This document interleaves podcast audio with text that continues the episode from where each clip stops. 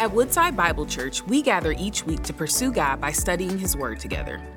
Many of us often wonder if going to church is worth it. But what if we told you God has a beautiful design for the church that very much includes you? The book of 1 Timothy speaks to these truths. And if each of us submits to them, our church will function as the loving family God intends. Join us this week as we look at the answers to the question Church, why bother? Well, are we known for the right things? Are we as, are we as Christians known for, for the right stuff, not, not the wrong stuff? One of the issues that our culture has today with, with the church is that they perceive, our culture perceives Christians and the church to be a bunch of hypocrites, overly concerned with politics, angry, racist, greedy, bigoted, small minded, they think Christians are anti intellectual. They, they believe that Christians are anti scientific, and the list could go on and on and on. That's the reputation that many in the world have about followers of Jesus today. And in some ways, I think they're right. Our reputation isn't unjustified. But how different is our reputation today from the reputation of the early church in the first and second centuries? One Roman governor of the region of Bithynia, his name is Pliny the Younger, at about 112 AD, he wrote to the Roman Emperor Trajan, his friend, because he had a perplexing problem. In his community, all the, uh, all the marketplaces were really facing an economic shortfall. And the reason was because these marketplaces were selling idols and the things of worship in the temples of the gods and goddesses. And all of a sudden, that industry kind of dries up. People are beginning to follow this thing called the way. They're, they're called Christians, and they quit going to the marketplaces and buying idols to worship, meats to offer to idols, and so there's a money problem, and, and Pliny is uh, charged with dealing with it.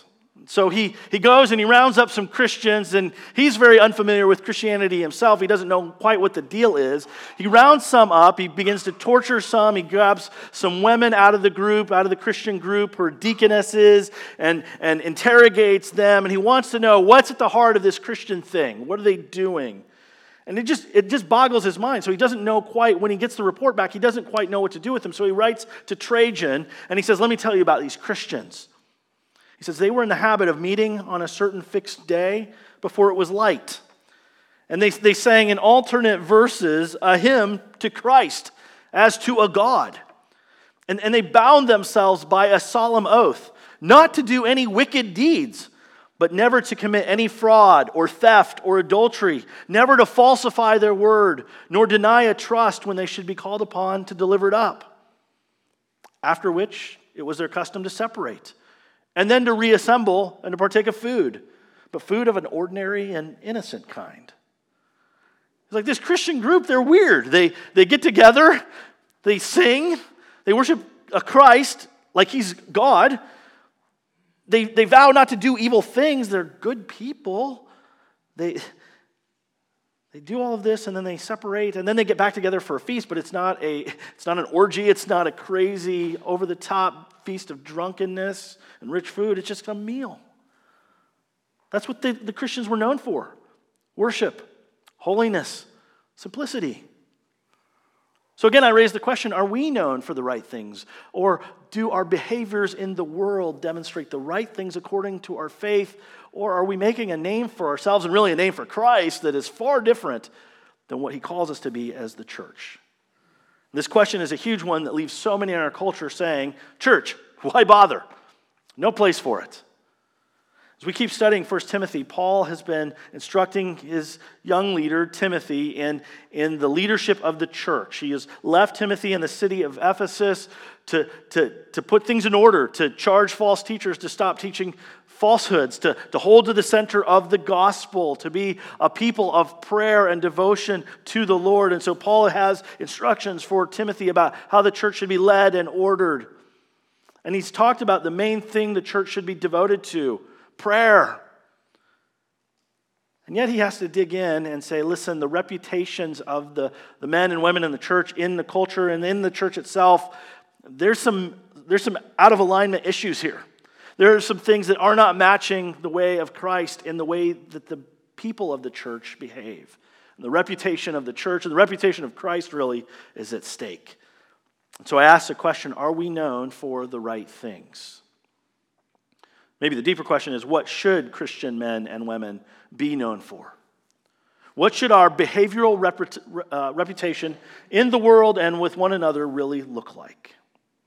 Well, in dealing with this text, I'm going to dive right in. I've got 15 pages of notes, so we might be here for a long time today. Buckle up, hang in. in, the, in this text this morning, I want us to see that Christian men and women should be known for their gospel centered behavior.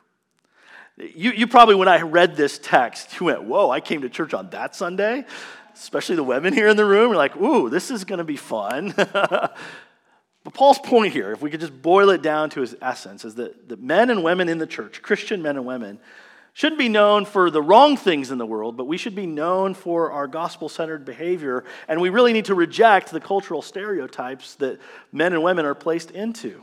The anti gospel stereotypes that are, that are layered upon us and sometimes that we, that we pick up. So, Paul, in this text, he, he addresses the men in the room, as it were. He's instructing Timothy here's what you need to teach the men to be about, what they should be known for. And, and then Paul says, Timothy, here's what you need to address and teach the women in the church to be known for, what their lives should look like. So, I'm going to deal with us as men and women in both parts and walk us through this text together. Let's start with the men, okay? Let's start with what would, should we be known for? What should our lives look like? What should be our reputations in regard to our behavior in the church and in the world? And the point is this men should be known for their spiritual passion. Men should be known for their spiritual passion. Brothers, I'm just I'm, I'm talking with you this morning. Our lives here in this place and out in the world should be known for our spiritual devotion and passion to the Lord Jesus. What, what should be about us. So Paul says this in verse 8. He says, I desire then that in every place the men should pray, lifting holy hands without anger or quarreling. Now, I want to point out something important about what Paul says here in our, to our understanding and application of this passage. While this passage has to do with us today, this is not just Paul writing to Timothy back in 60 AD, and so we can look back and go, that's like nearly 2,000 years ago, and it's irrelevant for us in this moment, at this time, in this place. Well, Paul's saying this as a universal truth. He says, I desire that in every place, everywhere, whether you live in Ephesus or Rome, whether you live in Asia or Plymouth, Michigan, this is, this is true for everybody. In every place, this is here for us. What's the instruction that Paul gives? He says that men in every place should pray lifting holy hands. Here's a, here's a positive call to the men of the church. We should be leading and engaged in the work of prayer, especially the kinds of prayer that Paul spoke about at the beginning of chapter 2 supplications, prayers, intercessions, thanksgivings be made for all people, for kings and for all who are in high positions. This is good and pleasing. The gospel goes out in our prayers. That's, that's what men in the church should be known for. Men of the church should be active, engaged, devoted to the work of prayer. And, there, and there's a posture that goes along with that. He says, lifting holy hands without anger or quarreling. The act of lifting holy hands in, in the scriptures and in Jewish context and in Christian context was an act or a posture of worship and dependence. It, it, was a, it was a way to lift, lifting your hands was to express a need and to reach, as it were, up to heaven for assistance and devotion. It's, it's to, to, to grasp up to God and say, Lord, here I am. I am yours. Lord, provide. Lord, care. Lord, I am not strong enough in and of myself. I am not capable in and of who I am. I need you. That's the kind of devotion that Paul is calling, the, the Holy Spirit is calling the men of the church to have. That, that we should be praying, lifting our hands, whether that's literal or not. It, it, our hearts should be reaching to the Lord. And he describes the hands as holy hands. Not, not hands given to immorality, not hands given to, to violence and anger, but, but hands that are pure, hearts that are pure, lives that are dedicated to the Lord. Scripture is calling men of the church to be known for prayer, lives of reverent godliness and holiness, depending on the Lord, calling out to the Lord. Men, is, is that what you're known for? Is that what your life is shaped by? And he contrasts it then. He says, we should, men should be lifting holy hands, pray, lifting holy hands without anger or quarreling. There's a behavior that he rejects, a behavior that says this shouldn't be a part of your life. This shouldn't be the way that you live without anger or quarreling. I, lo- I love the imagery here. The Holy Spirit is saying, man, you can do something with your hands. Men feel that way often. We got to build and create and craft and, and structure. Many times we use our hands, though, with closed fists. Do something with your hands, the Holy Spirit says, but don't be one who's using your fists, using your hands in a closed way to brawl and to dominate and to beat others. Be men of prayer with open hands, lifted high in dependence to heaven and to God. Be humble men, crying out to the Lord, not men of quarreling and fighting and anger. The word anger there has the idea behind it of deep passion, fiery passion. They think about how Paul is instructing us here. Man, you're going to be passionate about something, but don't let your deep passion be passion against others, causing strife and violence. Be a man of passion for God. Be a man of passion for prayer and drawing near to the Lord. The question is, what are we known for, man? This is where the scripture is critiquing and speaking against the cultural stereotypes, not only of Paul's days, but ours. And we have to ask the question, like, as he's speaking about this, we're talking about manhood. What is he, what is he speaking about? What's the definition that we, we would think of when we think of masculinity? Culturally speaking, right now, there's a, there's a handful of definitions with regard to masculinity. They, they fall on a couple different spectrums or at different, different ends of the spectrum. On one hand, masculinity and even femininity now are to be denied, neither are to be affirmed. Like we should just erase maleness and femaleness.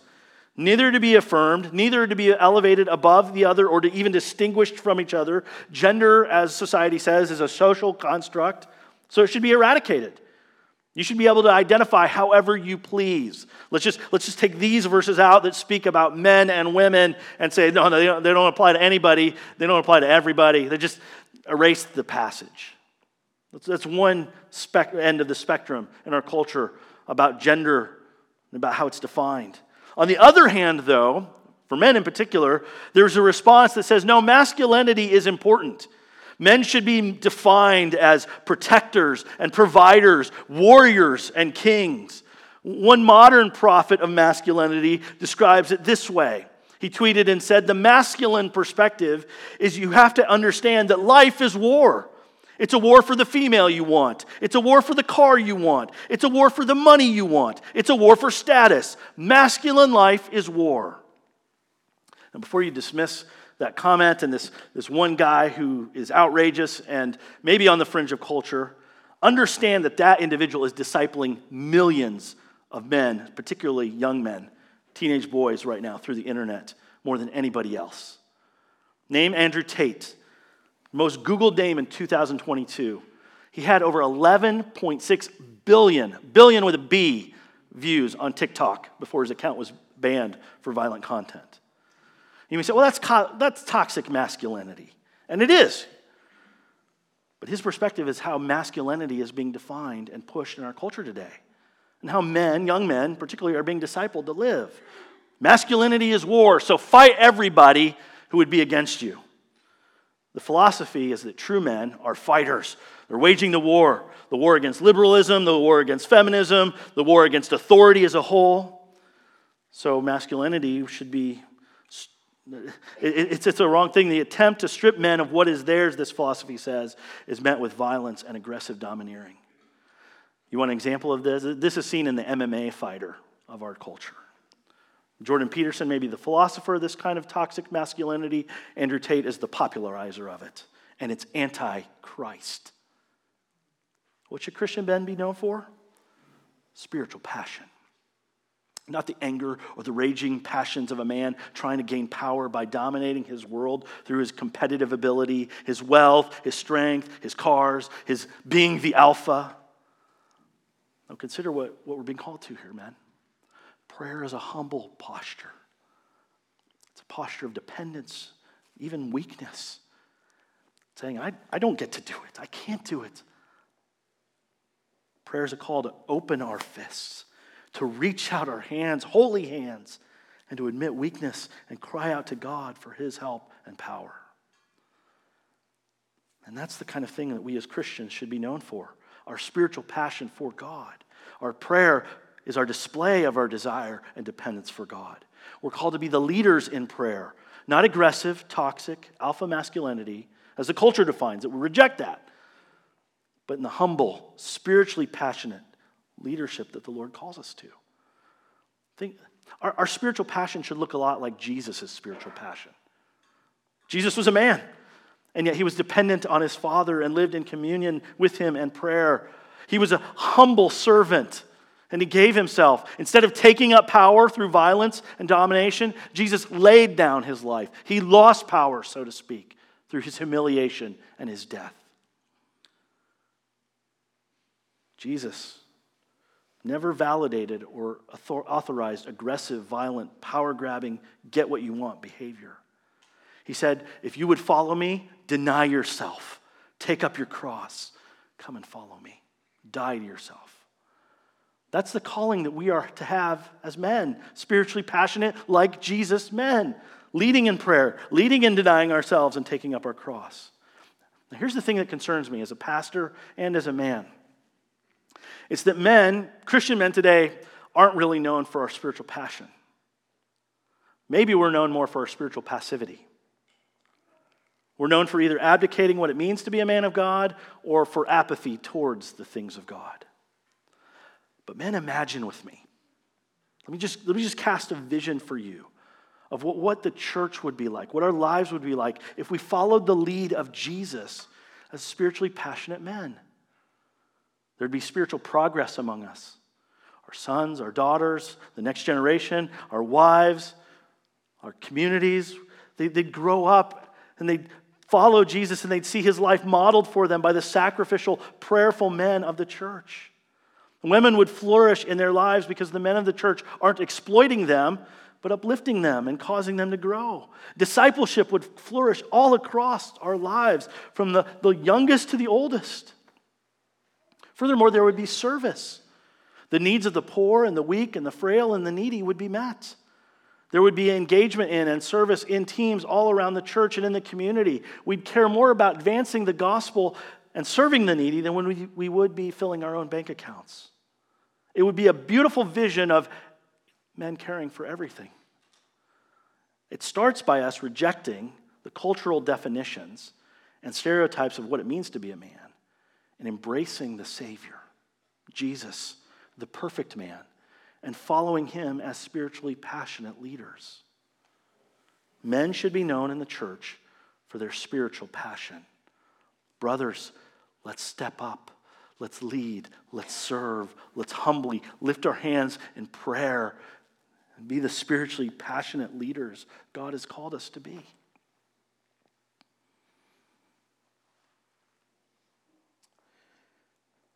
Men should be known for their spiritual passion. But then in verse 9, Paul turns to speak to the women. And so, ladies, let me let me direct our attention here. And actually, Paul is speaking to Timothy here. So he's still speaking to a man about how he should lead the church. And he says here that women should be known for their gospel substance. Women in the church should be known for their gospel substance.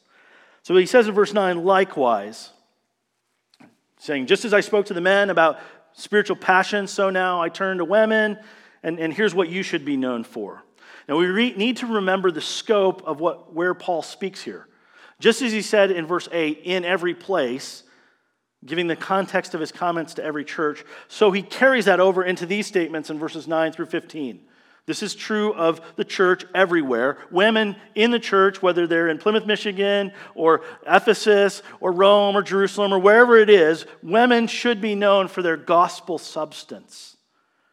And this is displayed in two places. First of all, externally to the world with regard to the world, and then internally with regard to the church. So Paul addresses first the external. He's like, What are you known for outward facing? How, what are the women of the world? What does the world see you as women like?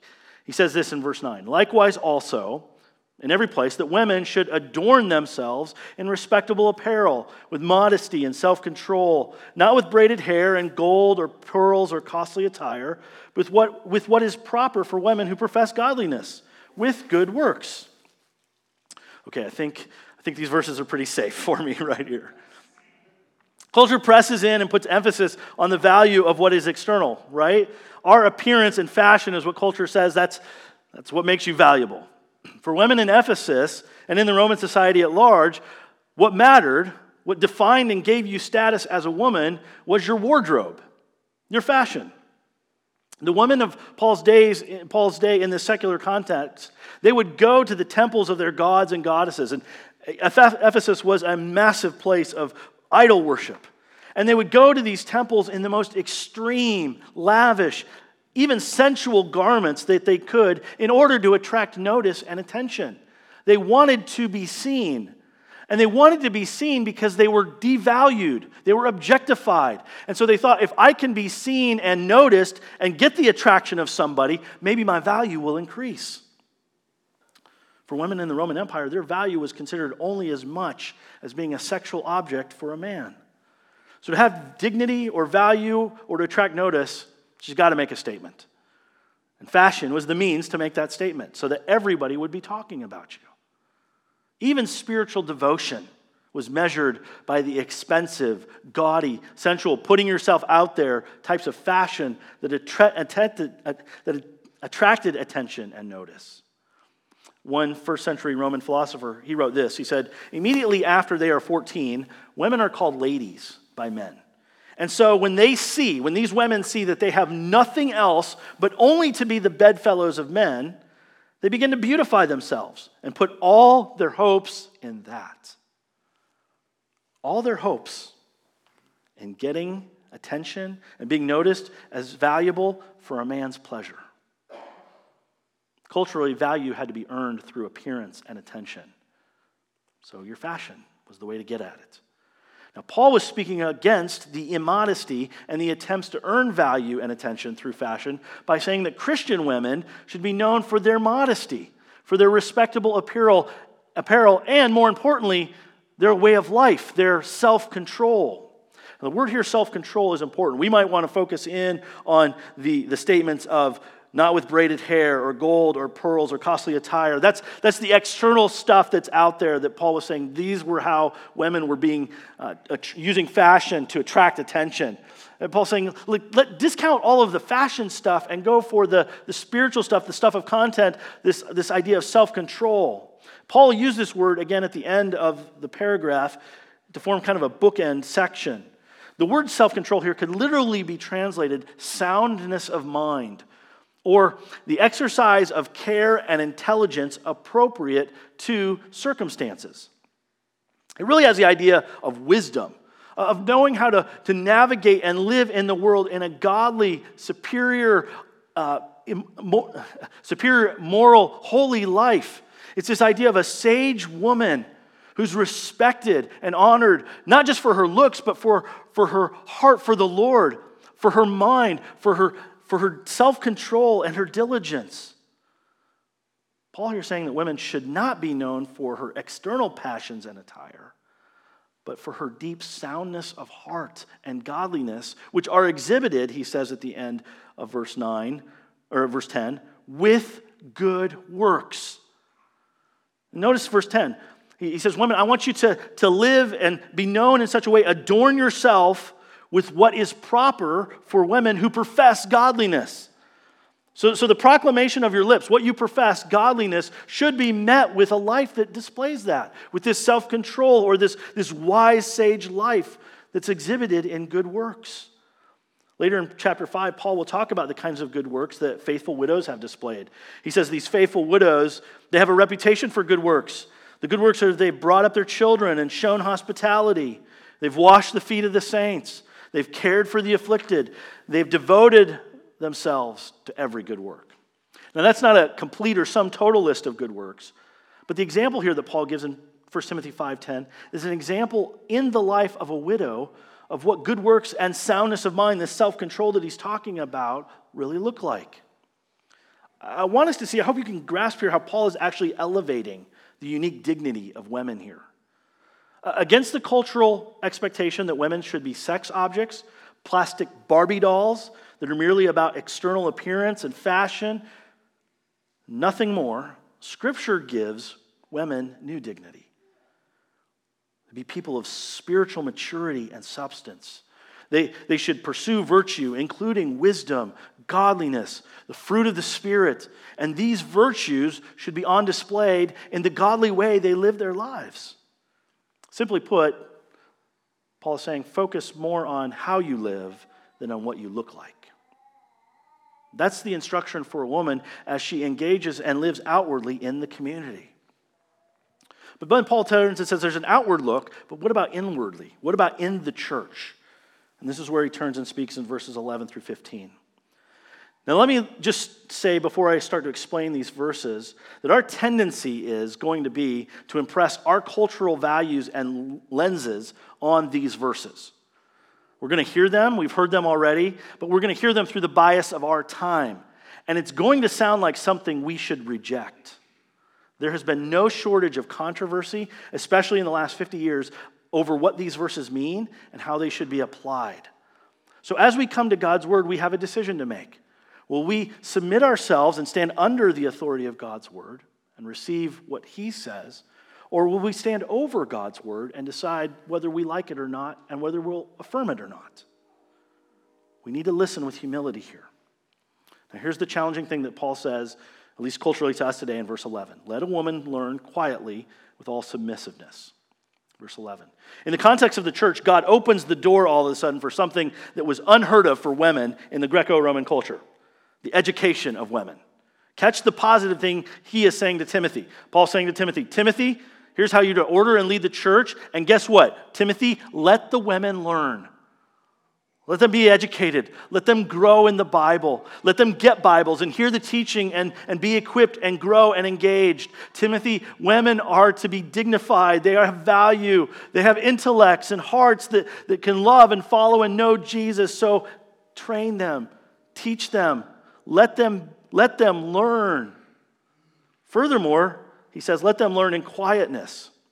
Now, that doesn't mean that women should just be silent in church, say nothing, raise no questions, no woman could talk ever, just be mute. Paul is talking about the environment for their learning. He's speaking against the cultural contrast where you went into these temples, everybody was shouting and yelling, and the teaching was just all over the place. And Paul says that's not how it should be in the church. When you gather together as a church, there should be a spirit or a reality of order and quietness. There shouldn't be shouting matches, one group talking over another, chaos in the teaching of scriptures. There should be someone preaching and teaching, and an environment where everybody can learn, even women.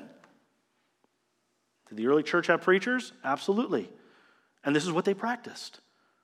The scriptures were read and taught so that everybody, men, women, young people, everybody, could grow in their knowledge of what God says and draw near to the Lord. So, so scripture here is saying that women should be able to come to the gathering of the church undisturbed, unencumbered, undistracted, no cat calls, no, no, no denigration, be lifted up and dignified so that they can learn the scriptures as they are taught. This is, this is contrary to what's happening in the world today. If you, if you look at the Middle Eastern uh, cultures, the Taliban in Afghanistan, women are excluded from education and learning in the universities. In the Muslim world, in places like Iran, they've shut women out of education. Christianity, though, distinct, it opens the doors for women to learn, it dignifies women. And, and Paul speaks here in the posture of, of how a woman should learn. Let a woman learn quietly, or in, in the room of quietness where there's a place for her to learn with all submissiveness. That's true for all of us. That's, that is, as the Bible is taught, women and men should be humble and receive the word. That, isn't that how we should approach the Bible? Yes, Lord, this is what you say. We'll believe it, we'll trust it, we'll follow you. Again, dignity is provided to women. They aren't just chattel for men to dominate and objectify. Women aren't just baby factories to supply workers for a man's empire. Women, you're image bearers of the Lord God. You should be allowed to grow and learn as disciples of Jesus, being trained and educated in his word. Women, be learners, be theologians, Know the grace and the wisdom of God. Be wise in counsel and in your way of life. Be encouraged to press into knowing God and learning. The church should provide the environment for you to come and grow in your faith and knowledge of God and the Word. This is probably another reason why men, we should be downstairs serving with children more often. So that our wives and the women of this church can learn in an unencumbered way. Men, your wife probably spends most of the time with your kids. How about you take the lead and serve downstairs once in a while so she can come up here and be refreshed by the scriptures? And you adults who don't have children, help out. Be a part of the team. Retirees, especially. Please don't have the I did my time mentality and decide that you can opt out of serving. Like, I paid my dues and now I get a break. Jesus never said, lay down your life and follow me until you hit retirement. And then you've got a free ride on the way to heaven. We should all be involved. Help these younger families, help these younger Christians, help these women make an impact in the next generation. Let's leave a legacy that will outgrow our moment. Women can't be known for gospel substance if they don't have a space for gospel training. It should be here in the midst of the church. Which then leads Paul to talk to Timothy about the order and structure of who is leading the church. Now, here's where we get into the tricky verses, where this passage connects with chapter 3. We'll get into chapter 3 next week about who leads the church and what qualifies them to do so. But if the church is to provide a space and environment for women to learn and grow alongside men, we have to ask, we have to ask the question who's leading that environment? Paul tells Timothy in verse 12 it should be a qualified man. He says, I do not permit a woman to teach or to exercise authority over a man. Rather, she is to remain quiet. So, in the church, in the public gathering, is what he's speaking of, in a context like this. The prohibition is that a woman should not be the one teaching and exercising authority as the leader over the congregation. Two terms here the term to teach and the term to exercise authority, those two are connected. They are two distinct yet shared responsibilities. Teaching or preaching is instruction, it's preaching. And exercising authority goes along with that. It's the, the teaching of the Word of God with authority to give leadership and oversight to the church. Those are the responsibilities that are given and entrusted to the elders of the church. That's why in chapter 3, verse 1, what we'll see very, the next phrase next week, Paul talks about the office of an elder or an overseer or a pastor, is the same term, and the qualifications for a man to serve that office. Simply put, the role of a pastor or elder is a role that is only open to men. Instead, Paul says, Timothy, you, you, make a place and you make it so that uh, women at the gatherings can come and learn. They are to remain quiet. And that, that's a brusque translation. Literally, it should be, she should be in quietness. Again, it's about the environment. A woman should be able to come, to learn, to grow, to worship, to believe, because there's order and stillness for her to be able to do so. She should be able to come and learn because she has dignity, because she is respected and not objectified but given space and opportunity to listen and receive. Now, why? That's the big question, right? What's Paul's logic in this? Why does he say, I don't, why does Scripture say, I don't permit a woman to teach or to exercise authority over a man, rather, she is to remain in quietness? Why does Scripture prohibit women from being elders in the church? In verses 13 through 15, we get the logic, the reason behind. And Paul isn't just making this up on his own, he actually uses the scripture to make his case and his point from scripture itself. He wants Timothy to lead well in Ephesus and to create this environment and this space where women can grow in dignity and gospel substance by their faith. I, think these verses here in 13 through 15 are really a poetic piece of scripture. Paul takes us back to Genesis 1, 2, and 3. And he kind of makes up a poem, at least in my mind, he does, based on what scripture says. So here's the poetry of it For Adam was formed first, then Eve. And Adam was not deceived, but the woman was deceived and became a transgressor. That she will be saved through childbearing. Follow the reasoning and the logic here with me. Verse 13, Adam was formed first, then Eve, sets up the created, God given order and responsibility, use that word, responsibility of male leadership. Adam was formed first, then Eve. God gave responsibility to Adam as the first human creation. Adam and men, by that extension, bear the responsibilities of being the one to care over, to lead, to provide, to protect, and to cause the flourishing of his wife. The man must be the one to create space for gospel substance for his wife. But first, verse 14, so verse 13 shows the order, the responsibility of male leadership. Verse 14 shows that if that order or that responsibility is neglected, brokenness comes. So he says Adam wasn't deceived, and the implication there is that Adam wasn't deceived first, but the woman was deceived first and became a transgressor. Things are out of order now. Why was Eve deceived? That might be the question. And there's a couple options that are offered. One is from culture, and the other is from the gospel. Option one, the cultural option, is well, women, weaker vessels, right?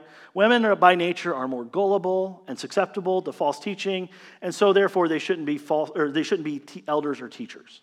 That's the cultural option. Hold on to that one. Option two, Adam didn't do his job leading. He didn't do his job teaching. He didn't do his job protecting. He didn't do his job in working for gospel substance for his wife. Now, let me show you how option one, the cultural option, is dead wrong. If option one were correct, we would be saying that there's something wrong with women inherently, that there isn't wrong with men. If we, if we say that because women are, the cultural reason, because women are supposedly the weaker vessel and more gullible, we would say that women and men don't possess the same intellect, discernment, and capacity for learning. And, and furthermore, we would say if women are more susceptible to false teaching, than men, and that's the reason they shouldn't be teaching, then why in the world would we let women teach anybody, especially our children and other women? Do you see it there? It's so dumb. Women, you're not the weaker vessel in intellect and in capacity and wisdom and knowledge. Let the scriptures affirm your dignity. You are dignified, God image bearing women. The problem is the men didn't do their jobs. The responsibility, Paul's logic is the man, Adam, he didn't do his job, and the woman fell because of it. He failed in his responsibility. She was the victim of cunning lies. The rest of the scriptures always point the blame at Adam, which leads to the last line of the poem. Verse 13, God sets up the order. Verse 14 shows that the responsibility, when it's out of order, when men don't lead and care and provide, brokenness comes. And verse 15 shows that God redeems. God redeems by taking responsibility himself and giving a leader. And so he says, Yet she will be saved through childbearing. Now, notice the pronoun here. It's a singular pronoun, she. Paul's talking about Eve, she. Paul's not saying that women in general are saved by bearing children or that your value or dignity as a woman is tied to having children. The reference Paul is making here is still in Genesis 3. Genesis 3:15 particularly. Remember God came into the garden after they had sinned and they were hiding and he, and he spoke to Adam and Eve, he confronted their sin. God never cursed Eve in that passage. Yet he said to her one of the results of the fall would be that she would have multiplied pain in childbearing. And, and what scripture says here is that it is through childbearing, through the pain of childbearing, that the curse would be lifted. Remember what God said. In the curse, God said to Satan, the deceiver, I will put enmity between you and the woman, and between your offspring and her offspring, and he, this offspring of the woman, shall bruise your head. It was the child born of the woman who would come and deal a final blow to Satan and his offspring. So God sent his son, born of a virgin, Jesus Christ, who came and suffered and died for our sins. Do you see the point here? Jesus came and took responsibility for seeing that women are esteemed with great value, that women are given great dignity, that women flourish in knowing and walking with Him. Think about the gospel stories. Jesus had women around him all the time, and he uplifted all of them. He gave them space to learn, he, he dignified them. Jesus took the responsibility that Adam abdicated, and he taught women and elevated them above their cultural stereotypes and systems. And Jesus sets things back in order. This is the gospel good news. He sets things back in order by leading the way and calling men to lead and to serve and oversee so that women flourish, so that everybody flourishes, but particularly so that women are able to go deep in gospel substance. That's why the church is to be led by elders who are men, the gospel order itself, so that all can flourish. Now, let me bring it full circle. How do women go after gospel substance and depth? It's the last line of verse 15. if they continue in faith and love and holiness with self control, which, by the way, is universal for all of us. How do we grow in gospel substance and depth? Faith, trusting the Lord and His Word, banking our life on Him, love. Faith develops love. It's how, love. It's how we relate to God and to one another in the world. Christ loved us and forms in us and creates in us a life of love and love for all people. And holiness, set apartness, sanctification, and Christ likeness. And he says, with self control. Right back to where he started. That, that word, that key virtue, sage wisdom, appropriateness, and intellect for the certain circumstances of life. Now, let me come back to all of this. This is what men and women in the church should be known for men, spiritual passion, women, gospel substance. It's what our reputation should be. Our cultural narratives and stereotypes about women, men and women distort that truth, don't they? They, they give us extreme views and distorted views of our gender or our attempts. They attempt to erase all difference between us at all. Friends, discount the lies. Christian men and women should be known for their gospel centered behavior, and we should reject those cultural stereotypes. So, men, don't bank your life on being a warrior man and an alpha male who goes and gets what he wants and aggressively dominates his world. Bank your life on Christ, who humbly came and served and suffered and died. Be a man of spiritual passion and prayer. Women, don't believe your value and worth as a result of your appearance or your external looks. Bank your life on Christ, who died to set things right and to give you status and dignity and worth in his household, in his community. Be a woman of gospel substance and wisdom. The church should be known for its spiritual passion and for its gospel substance. And our roles as men and women should play out in a church that is eager and passionate for the things of God and going deeper in the reality of the gospel itself. This is what we should be known for in our behavior. Thank you for joining us as we study God's Word together. We would love to hear how God is moving in your heart and get you connected into the Woodside Bible Church family. Head to woodsidebible.org/connect to introduce yourself today.